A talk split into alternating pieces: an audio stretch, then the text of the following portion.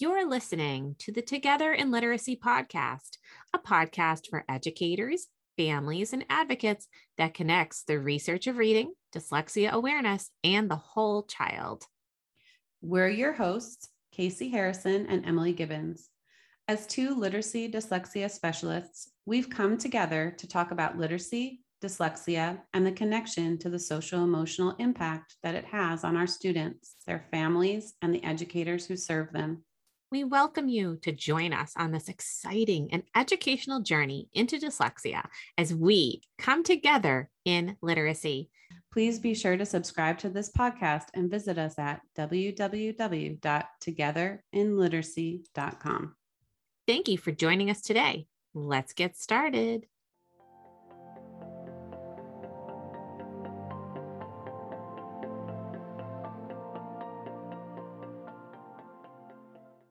Hello, everyone. Here we are back. I'm here with Casey. Hi, Casey. Hi, Emily. We are here for episode 17. And Casey and I were looking at the calendar. And if you've been following us, we're getting close to the end of season one of the Together in Literacy podcast. and we will have an exciting episode to wrap up after this one and we're really looking forward to that one. But we're going to have Casey kick off with some feedback. Yes, I love that we get feedback from actually around the world. This feedback is from, it says, thank you from your South Australia listener. I love that we have people from um, Australia tuning in. So, the, our listener said, I just want to say a thank you for your time and effort that you've put into the podcasts. Thank you for igniting further passions and providing listeners with reasons why researching and learning as an educator is important.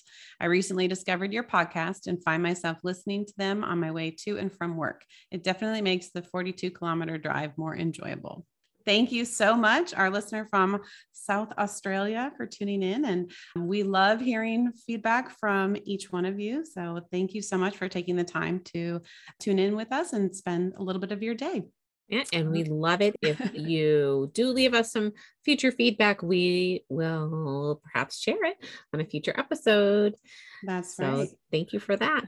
It's the end of the school year here in the States, and we really wanted to kind of talk about what that means for our students. And so, for many children, right, the beginning of the school year can bring about a lot of uncertainty, but we also see that happening at the end of the school year. And so, many of our students may have feelings of anxiety, or they just may be a little bit more anxious than they are excited about the end of the school year. Some of our students have established really positive routines and relationships that have supported them throughout the year. Other students may have found themselves getting by or struggling to be seen. But either way, change can often trigger stress responses, especially for students who learn differently.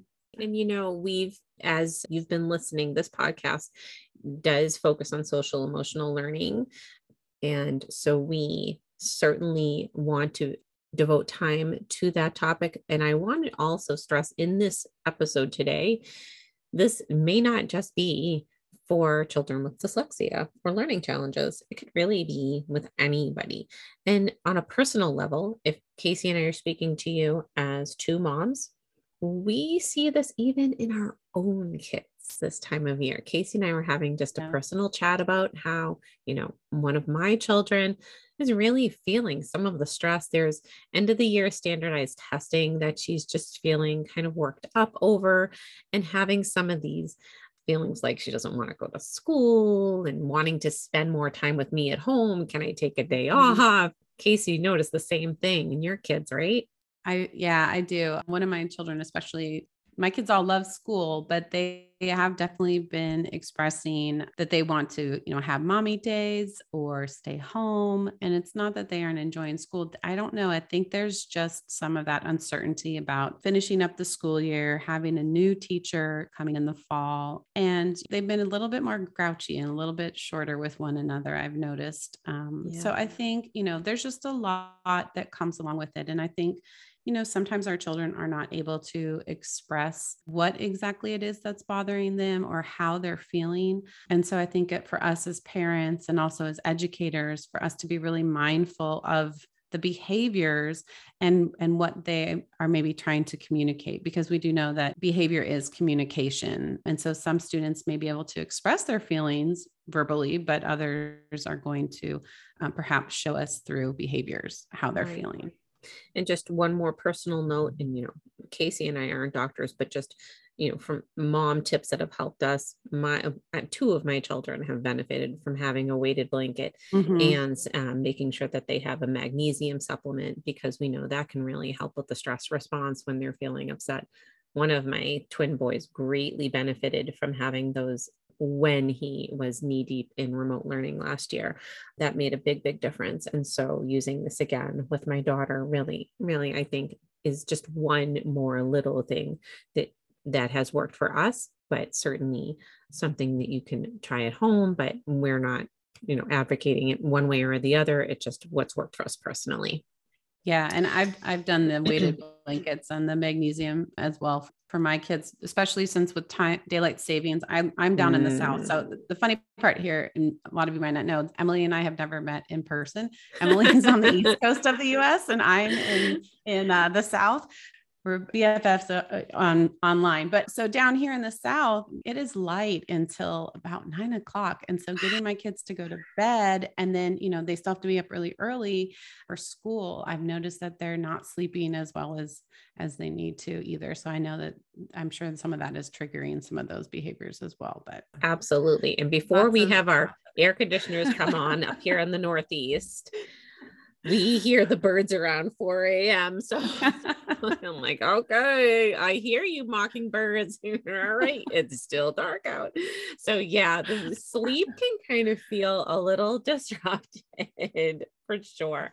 We as moms do recognize that things just as the school year goes on, things things change, things evolve, and but to be really cognizant of that in what I call Maycember because yes. May is really kind of crazy sometimes. We say Maycember, it, it's like December, except there's no presents, right? Right. I have to tell you, I always describe May as you know, when you were little and you were jumping on the trampoline and everyone like you had fallen down and everyone was jumping and laughing and you're trying to get up and you're just you can't that's may. That's how yeah. i always feel. Every single may seems to be that that way right. for me. So. between the spring sports and the school activities and the projects i mean we're all feeling it right? Yeah okay so so we wanted to use this episode to try and really give you some perspective things you might notice in your child. We'll talk about that. Yeah. And tips really for what we say finishing strong, I mean, especially if you feel like your child's in sort of the end of the year blues pattern. Right. And then we're going to talk about appropriate summer practice. What are some things that we really feel like are beneficial for children? And mm-hmm. this really is speaking more to children with learning challenges and things like that because as we know on this podcast we we do address that. So, let's talk about some things you might be noticing in your child. And this can really span so many ages from our youngest to our high schoolers. Mm-hmm. And they may be feeling the crunch just for different reasons, depending on the expectations, the assignments, things like that, or just things that, you know, different activities that might be coming up towards the end of the year. But we want really want to be mindful about what our kids may be feeling. So some of the things we have, there just might be a lack of motivation. Mm-hmm. Like, you know what? I'm done. I just want to close the door, right? right? They've worked hard all year long and just don't have that extra push to to sustain much longer. And oh gosh, we get that. We as adults yeah. feel that. So that's one of the things you might be noticing. Are you noticing mm-hmm. that? Yeah, I think, you know, some kids may be feeling a little bit burnt out. Mm. I know, and mm. you know, I mean, teachers are feeling that that too. You know, perhaps not as motivated as they were previously, that they just may be a little bit burned out. Right. And as we were think about it under the lens of dyslexia, we know that the school setting can feel hard a lot of the time. The other thing I notice, and for us as educators to be mindful of, I, the end of the school year is always packed with a lot of different activities that pop up. And so sometimes our day will be disrupted from its typical routine, which can sometimes be a trigger for students. Or in addition to having those interruptions, assignments are still due.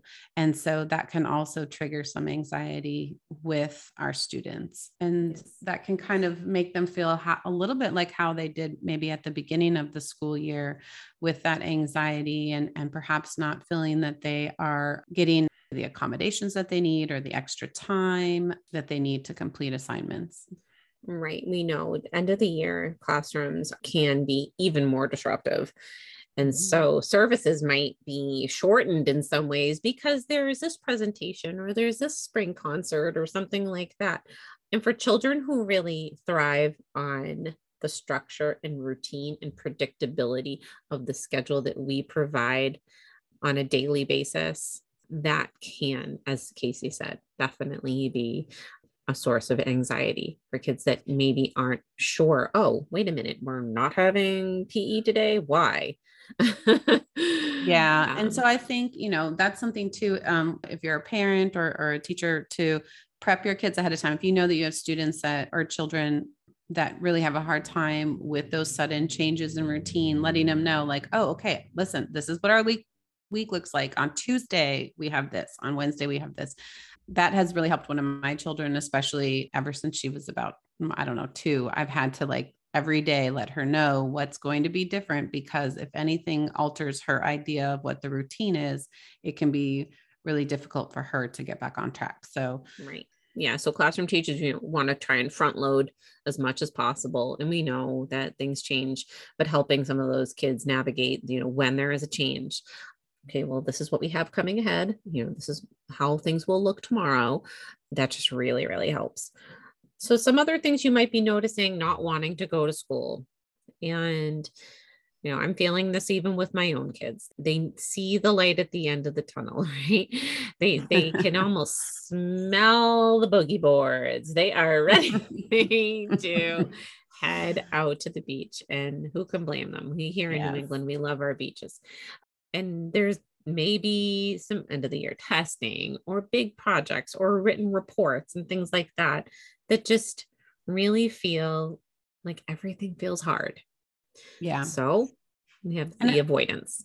Yeah. And I think, you know, sometimes that could even come from not necessarily the academic pieces, but maybe not knowing how to say goodbye to their friends for the summer or the worry or feeling like they're going to miss their friends over the break can also trigger some of those behaviors. There's some things you might also see sick symptoms or having like a you know a case of the mondays. I have a headache or a tummy ache. That is very very common. I think headaches especially with high schoolers and that is something we really want to be paying attention to. And it's tough because high schoolers like to stay up late. Mm-hmm. and high schoolers also want to get a lot of sleep in the morning right but really keeping an eye on what do they have upcoming? What do they have to complete to finish off a semester? Or what final do they need to prepare for that's coming down the road? You know that yeah. that those finals are no joke.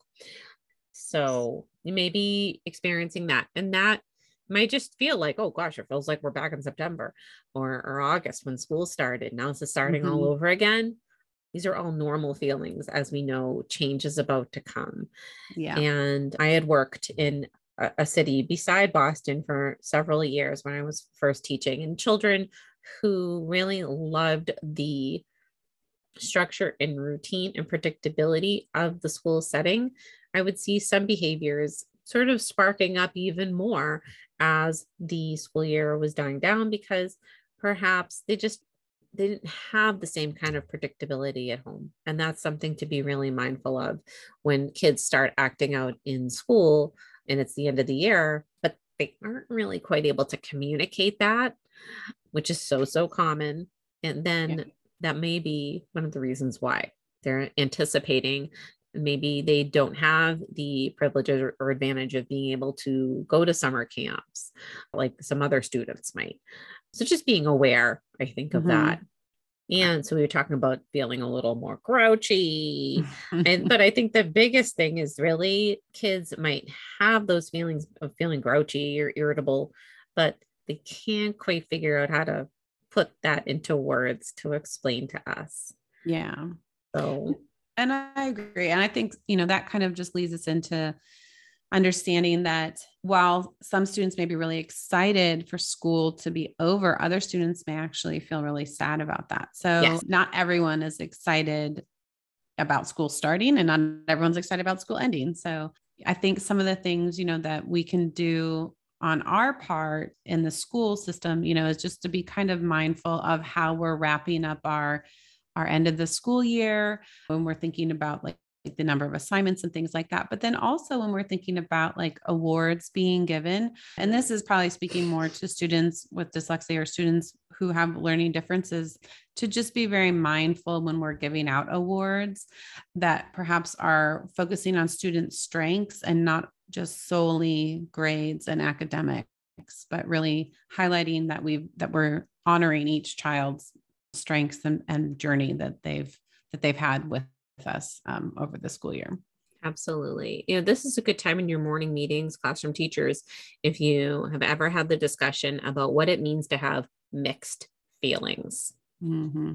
And that's a really great thing to communicate to kids. You can feel two different things at the same time. You can feel really happy that summer's about to start, but you can also feel sad because you have to say goodbye to your friends and your teacher that you might enjoy.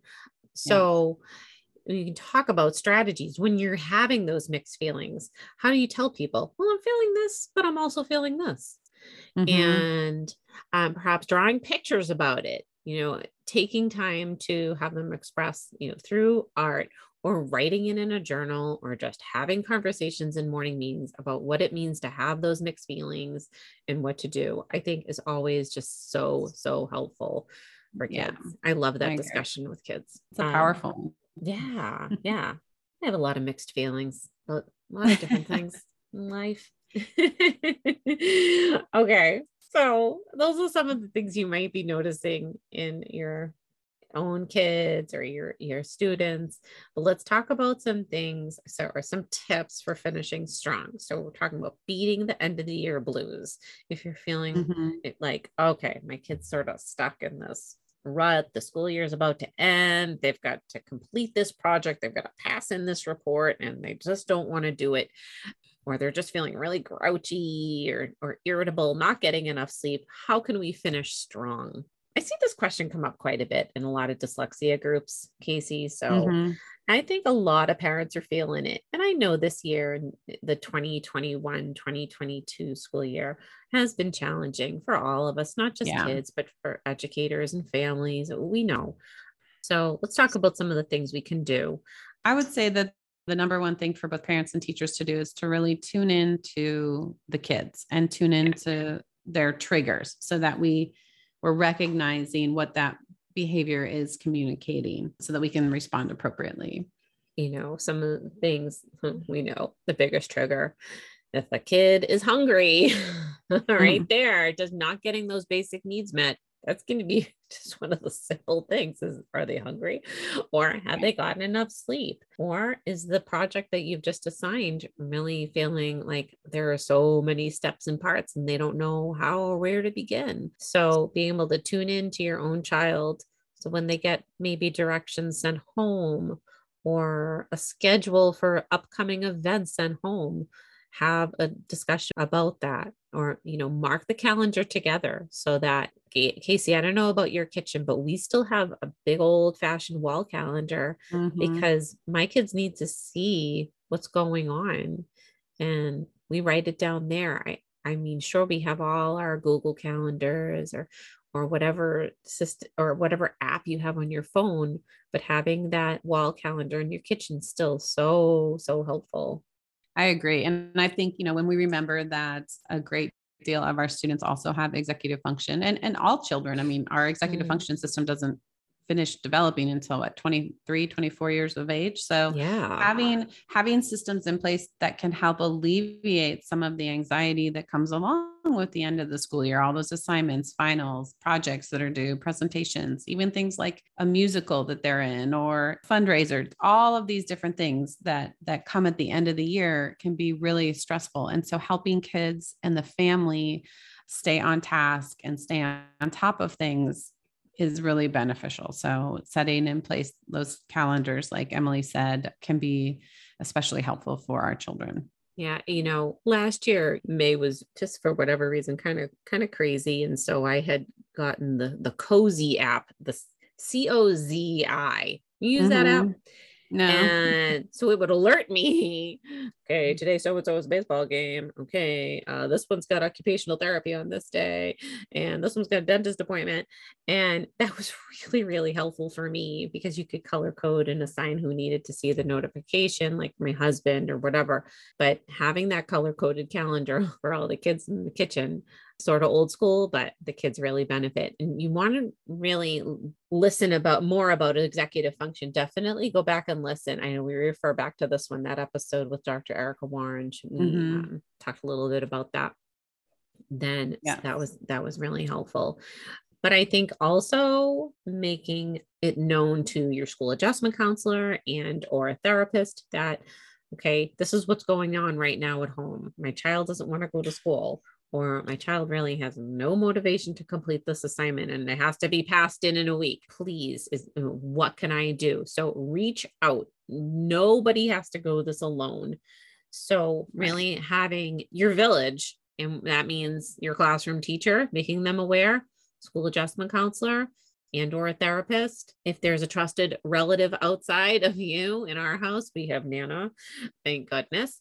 So somebody you know, how we can rally around and provide some additional support but letting people know like okay this is kind of a tough time right now. We're just going to really be mindful of that be patient help them break down tasks. We got to get things done and and lots and lots of praise when they do. Yeah. Absolutely.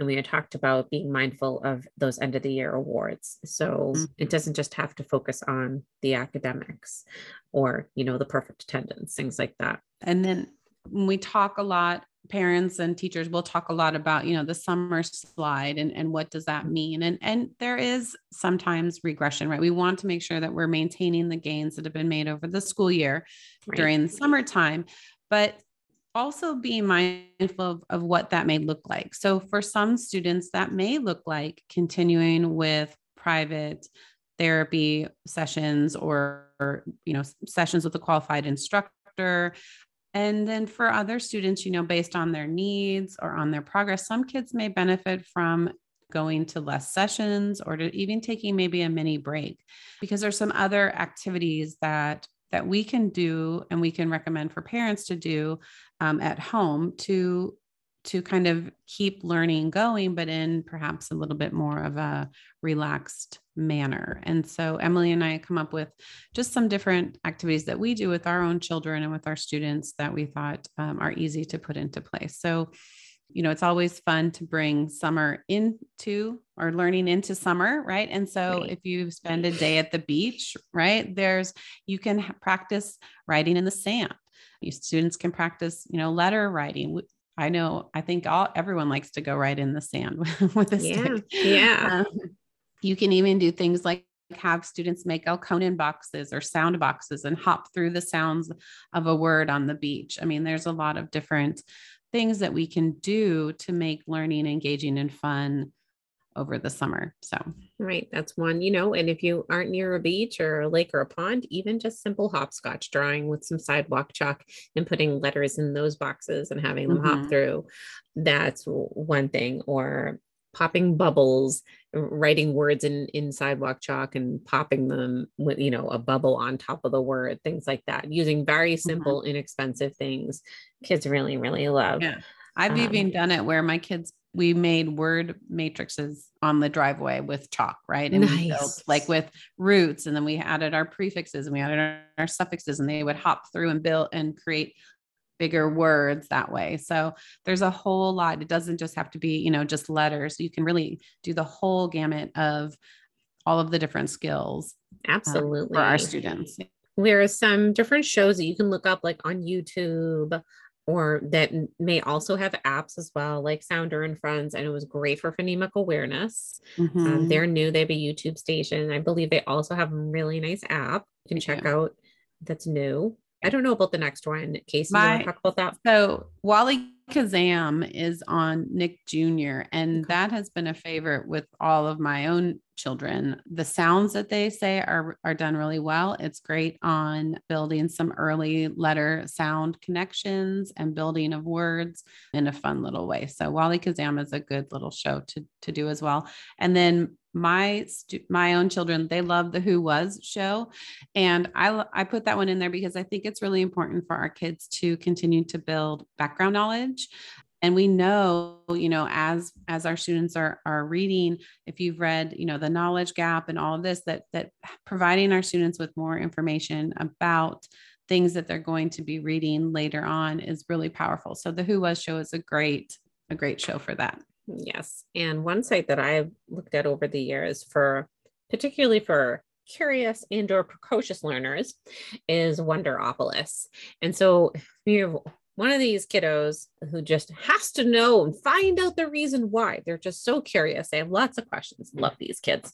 Going on Wonderopolis to research is a wonderful website. They may have a wondering of the day, but also some more deep questions they can explore. And just once again, building background knowledge, as Casey was saying. Summer is a great time for that. Um, mm-hmm. Um, not just, you know, maybe for visiting a local museum or going, you know, in nature hikes and things like that, but also using the technology too that's appropriate and kid friendly for sure.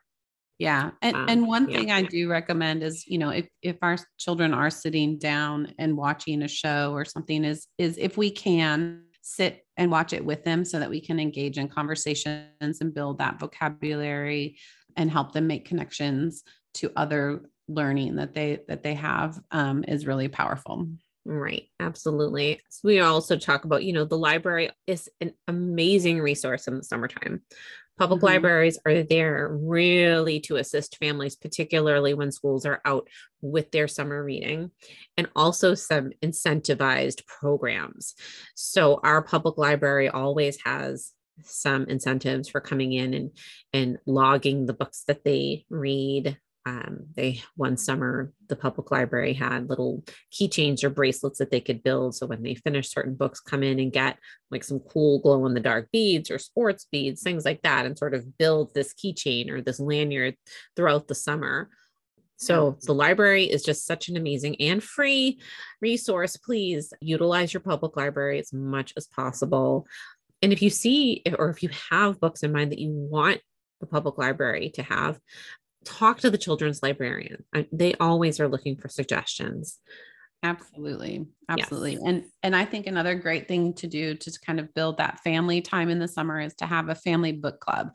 And mm. so you mm. could choose a book to read either that's a paperback book or an audio book and to sit down and and listen to a little bit or read a little bit each day and have some conversations around that. That's a really lovely way to to spend some time in the summer. Yes, I had chosen uh, Charlotte's Web last summer, and I got the one in large print so that my kids could follow along with me. And we—that's what we read last summer. I read it to them, and then, as a special treat, we all got to watch the movie. But I'm partial to the little cartoon version because I still remember all the lyrics to the songs and yes. I do love those songs. and my kids did too. I'm like, yes. Oh, I feel like a kid again. So yeah, I remember it when it came out. yeah. So good. Oh my gosh. All right. So then also, as always, our kids, particularly our, our friends with dyslexia, we want to make sure they have access to audiobooks. Mm-hmm. So yes. whether you have a subscription, whether you need to talk to your public school, from your special ed department or your public library, please try your best to have a time for them to have access to audiobooks. And this can count as their summer reading. Yes. So definitely see and I'll look into that. And certainly reach out to Casey and I if you're wondering, like, how, you know, what are some good suggestions for audiobooks yeah, or subscriptions? Yeah. And I, I think, you know, audiobooks sometimes may be misunderstood. I think it's really important to understand that audiobooks are really providing a bridge to higher level reading than what our children maybe can access on their own. And so what audiobooks do is they're providing them an opportunity to read grade level or above books where they have more access to higher level vocabulary, higher level, you know, story structure, but that doesn't necessarily mean that they aren't reading on their own either. So we really want to be kind of closing the gap as we're as we're addressing those two. But audiobooks are a fantastic tool for our students to be able to read books at a higher level. Yeah. And they all have access to higher level vocabulary and more mm-hmm. complex plots and comprehension that they may not be able to read independently, but could follow along and listen at the same time. So, and don't forget, you can also play one in the car on car trips. I was going to say, and car trips are a great, a great time to play different games for sound. So, my children and I, we play I Spy. So, I'll, I will, you know, I have a, a pre K four, and then I have students and my kids are in third grade. And so I'll play different games with them based on where they're at. So I will say for my little one, okay, I spy a t r e. And she's like, tree. And I'm like, yes, you know, and then so for my older kids, I'll work on like morphology and things like that. But so we play different games like that so that we can really weave learning into small spaces without stress. It's fun, it's light, it it's just a few minutes in the car, but we've done some different activities. So, and so with my older kids, we'll do, you know, pig Latin, which is really great advanced phonemic awareness and kind of funny. Uh, my husband kind of kicked that off, but for my kindergartner, we may do like, Hey, my name is Annabelle. My, you know, husband's name is Al. And and you know, we live in Alabama. We like apples. So like all the words that start like that nice alliterative task for talking about words that begin with a particular letter. He loves, and yes, we have to go through the whole alphabet. So that's good for a long car trip. So, I love it. yeah. And so we talk about, as we know, daily reading. It's, you know, the 20 minutes a day. Casey, how how critical is this? So important. It um, is. You and I think, you know, remembering that audiobooks can count towards that 20 minutes a day but really when we're reading that 20 minutes a day it's providing us our children who read 20 minutes a day are provided with 1.8 million words of text in a year Okay. Mm-hmm. And so you can go back and listen to the episodes that Emily and I talked about with the Matthew effect, where it's really showing, right, that the rich get richer and the poor get poorer in terms of literacy, meaning that, right, that vocabulary for children that are reading um, books 20 minutes a day, their vocabulary is expanding. And if we're not reading 20 minutes a day, we are our our vocabulary is either maintaining or or just you know we're staying at that basic level so we really want to have students have that exposure of the 20 minutes a day of reading so that they are having vocabulary as part of their daily learning. Right. And keep in mind that 20 minutes a day, if you're trying to beat the heat in the summertime, go to the library. It's air conditioned. Mm-hmm. it's a great spot on a super hot day to cool down for just a little while and have some relaxation. You know, they have comfortable seating. yeah.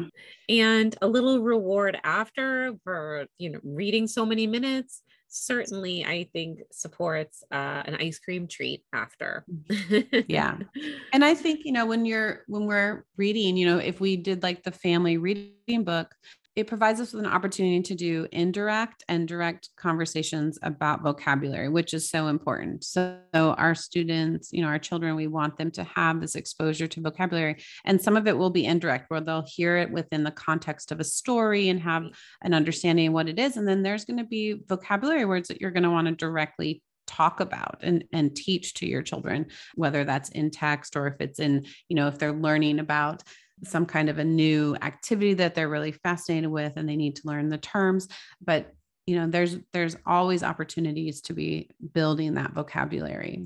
Yeah i think it's you know having those conversations with kids i find in particular with my own children talk a lot about words having multiple meanings like mm-hmm. I was just mm-hmm. having a conversation about the word trap. Trap could be a noun, a verb, or an adjective.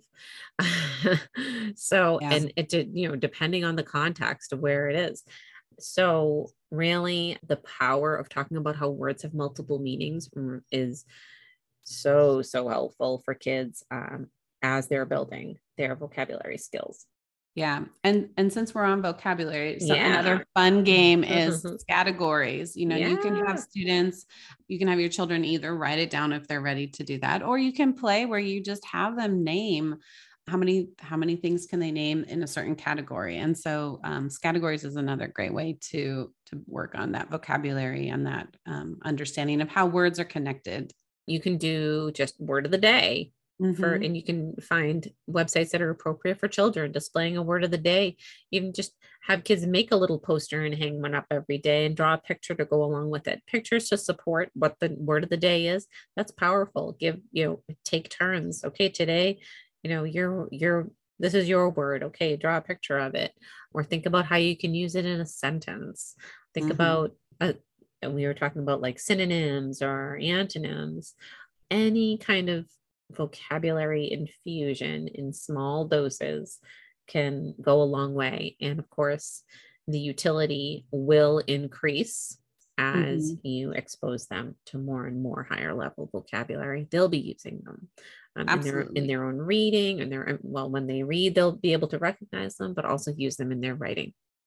Yeah. And, and that's so important because, you know, oral language vocabulary is what, if, if we have a word in our phonological lexicon, if, if it's something that we've heard, right, and we have the understanding, the meaning linked to it, when we come across it in print, we've already made those connections and it just solidifies how it's then spelled, links to how we pronounce the word, how we use the word, what it means. So building that oral vocabulary is is really important. Yeah, yeah. And then we were talking about some writing. So if you're trying to just, without making it look like here's a packet, some authentic writing experiences, like making comic books, for instance, making little graphic novels, making a travel jour- journal. So if you, you know, took a trip to a grandparent's house, maybe it was a long journey, and giving them a little paper journal from the dollar store and I'm having them glue things in, draw pictures, illustrate, write about what happened, your favorite. Maybe there was a,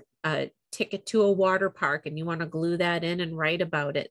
So it ends up being like a little bit of a scrapbook just uh, Mhm. of summer memories. And that's something they can bring back to school to show their teacher and look back on it fondly during the pandemic, we got little Fuji instant cameras that printed out little pictures. And yeah, you know what? The the photo quality was not that fabulous, but my kids just loved it. And we would take it with us on hikes and things. And then, you know, you can put that in a little travel journal and then and, and tape it in and, and um and write about it. So all those things I think where you're capturing memories and traditions with kids they go a long way. Absolutely. Yeah. My kids do a travel journal every every time we take a little trip and they love it. It's just a little scrapbook. Yeah, I think that's a great idea. We're going to try that this summer for Yeah. sure. And then I think the last thing I would say, Emily, is that just to provide, um, you know, I know that there are so many electronic options out there for, you know, books and, and apps, and they're fabulous. I also recommend providing a good mix of paper books because there is research about how the brain is is taking in information and, and reading and things like that. And we can maybe talk about that in another episode, but paper books have a different sensory and a different way of inputting the information than reading on electronics. So kind of being mindful of of how we're providing different opportunities for our students. right. And I believe Mary, Dr. Maryanne Wolf uh, Mhm. described that in reader Come Home in that Yes. book. So for sure. And we, unfortunately, when we read online, we tend to become more skim readers Mhm. instead of really looking um, and reading the whole page as if you were to have a, the actual paper copy in your hands. One thing I'd just like to wrap up with Casey and I were talking about is for some kids, yes, they they may benefit from having that support of private sessions this summer or extended school Mhm. year. But I think we want to be really careful about the time that children have to balance out their own interests and talents and passions with also having to have any kind of extended school year or private tutoring. It is appropriate in certain cir- circumstances to take shorter breaks, whether that be lesser sessions Yeah. or taking a portion of the summer off and continuing on when the new school year comes. Uh, that will be a personal decision based on child by child, but I think it's important to really provide a balance. I agree. Yes. I absolutely agree. but that'll be a conversation you can have you know, with your child's teacher, with your child's tutor, if you do have one, and choosing really what fits best for your family and listening to your own gut instincts as a caregiver. For sure. So, we really hope that this episode has given you just a whole bunch of things to consider. My goodness. so, we had gone over once again at the beginning, we were talking about some of the things you might be noticing in your, in your child as the school year wraps up how behavior is communications we really want to tune into those behaviors what is your child trying to tell you through those behaviors and then appropriate summer practice. We've done lots of tips there. So you may want to listen to this episode more than once. Maybe write a few things down. Sometimes that's helpful when you listen to a podcast episode. Make a little list of some things to ask or to look into. And certainly you can reach out to us at support at togetherinliteracy.com. The show notes and our blog post will be on the website, www.togetherinliteracy.com. Um, if it does take us a little bit of time to get back to you, please, uh, we appreciate your patience. We will do, we will get back to you though. And we will see you next time. Thank you so much, everyone. Thanks, everyone.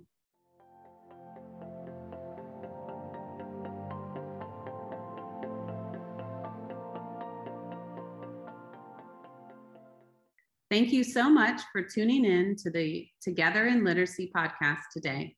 If you enjoyed today's episode, please leave us a positive review and subscribe to the podcast. Each comment means a great deal to us. And if you have any questions for us that you would like answered on the Together in Literacy podcast, please contact us at support at togetherinliteracy.com. Be sure to visit the website www.togetherinliteracy.com for show notes, downloads, and goodies. Thank you for helping us spread the word about the Together in Literacy podcast. We'll see you next time.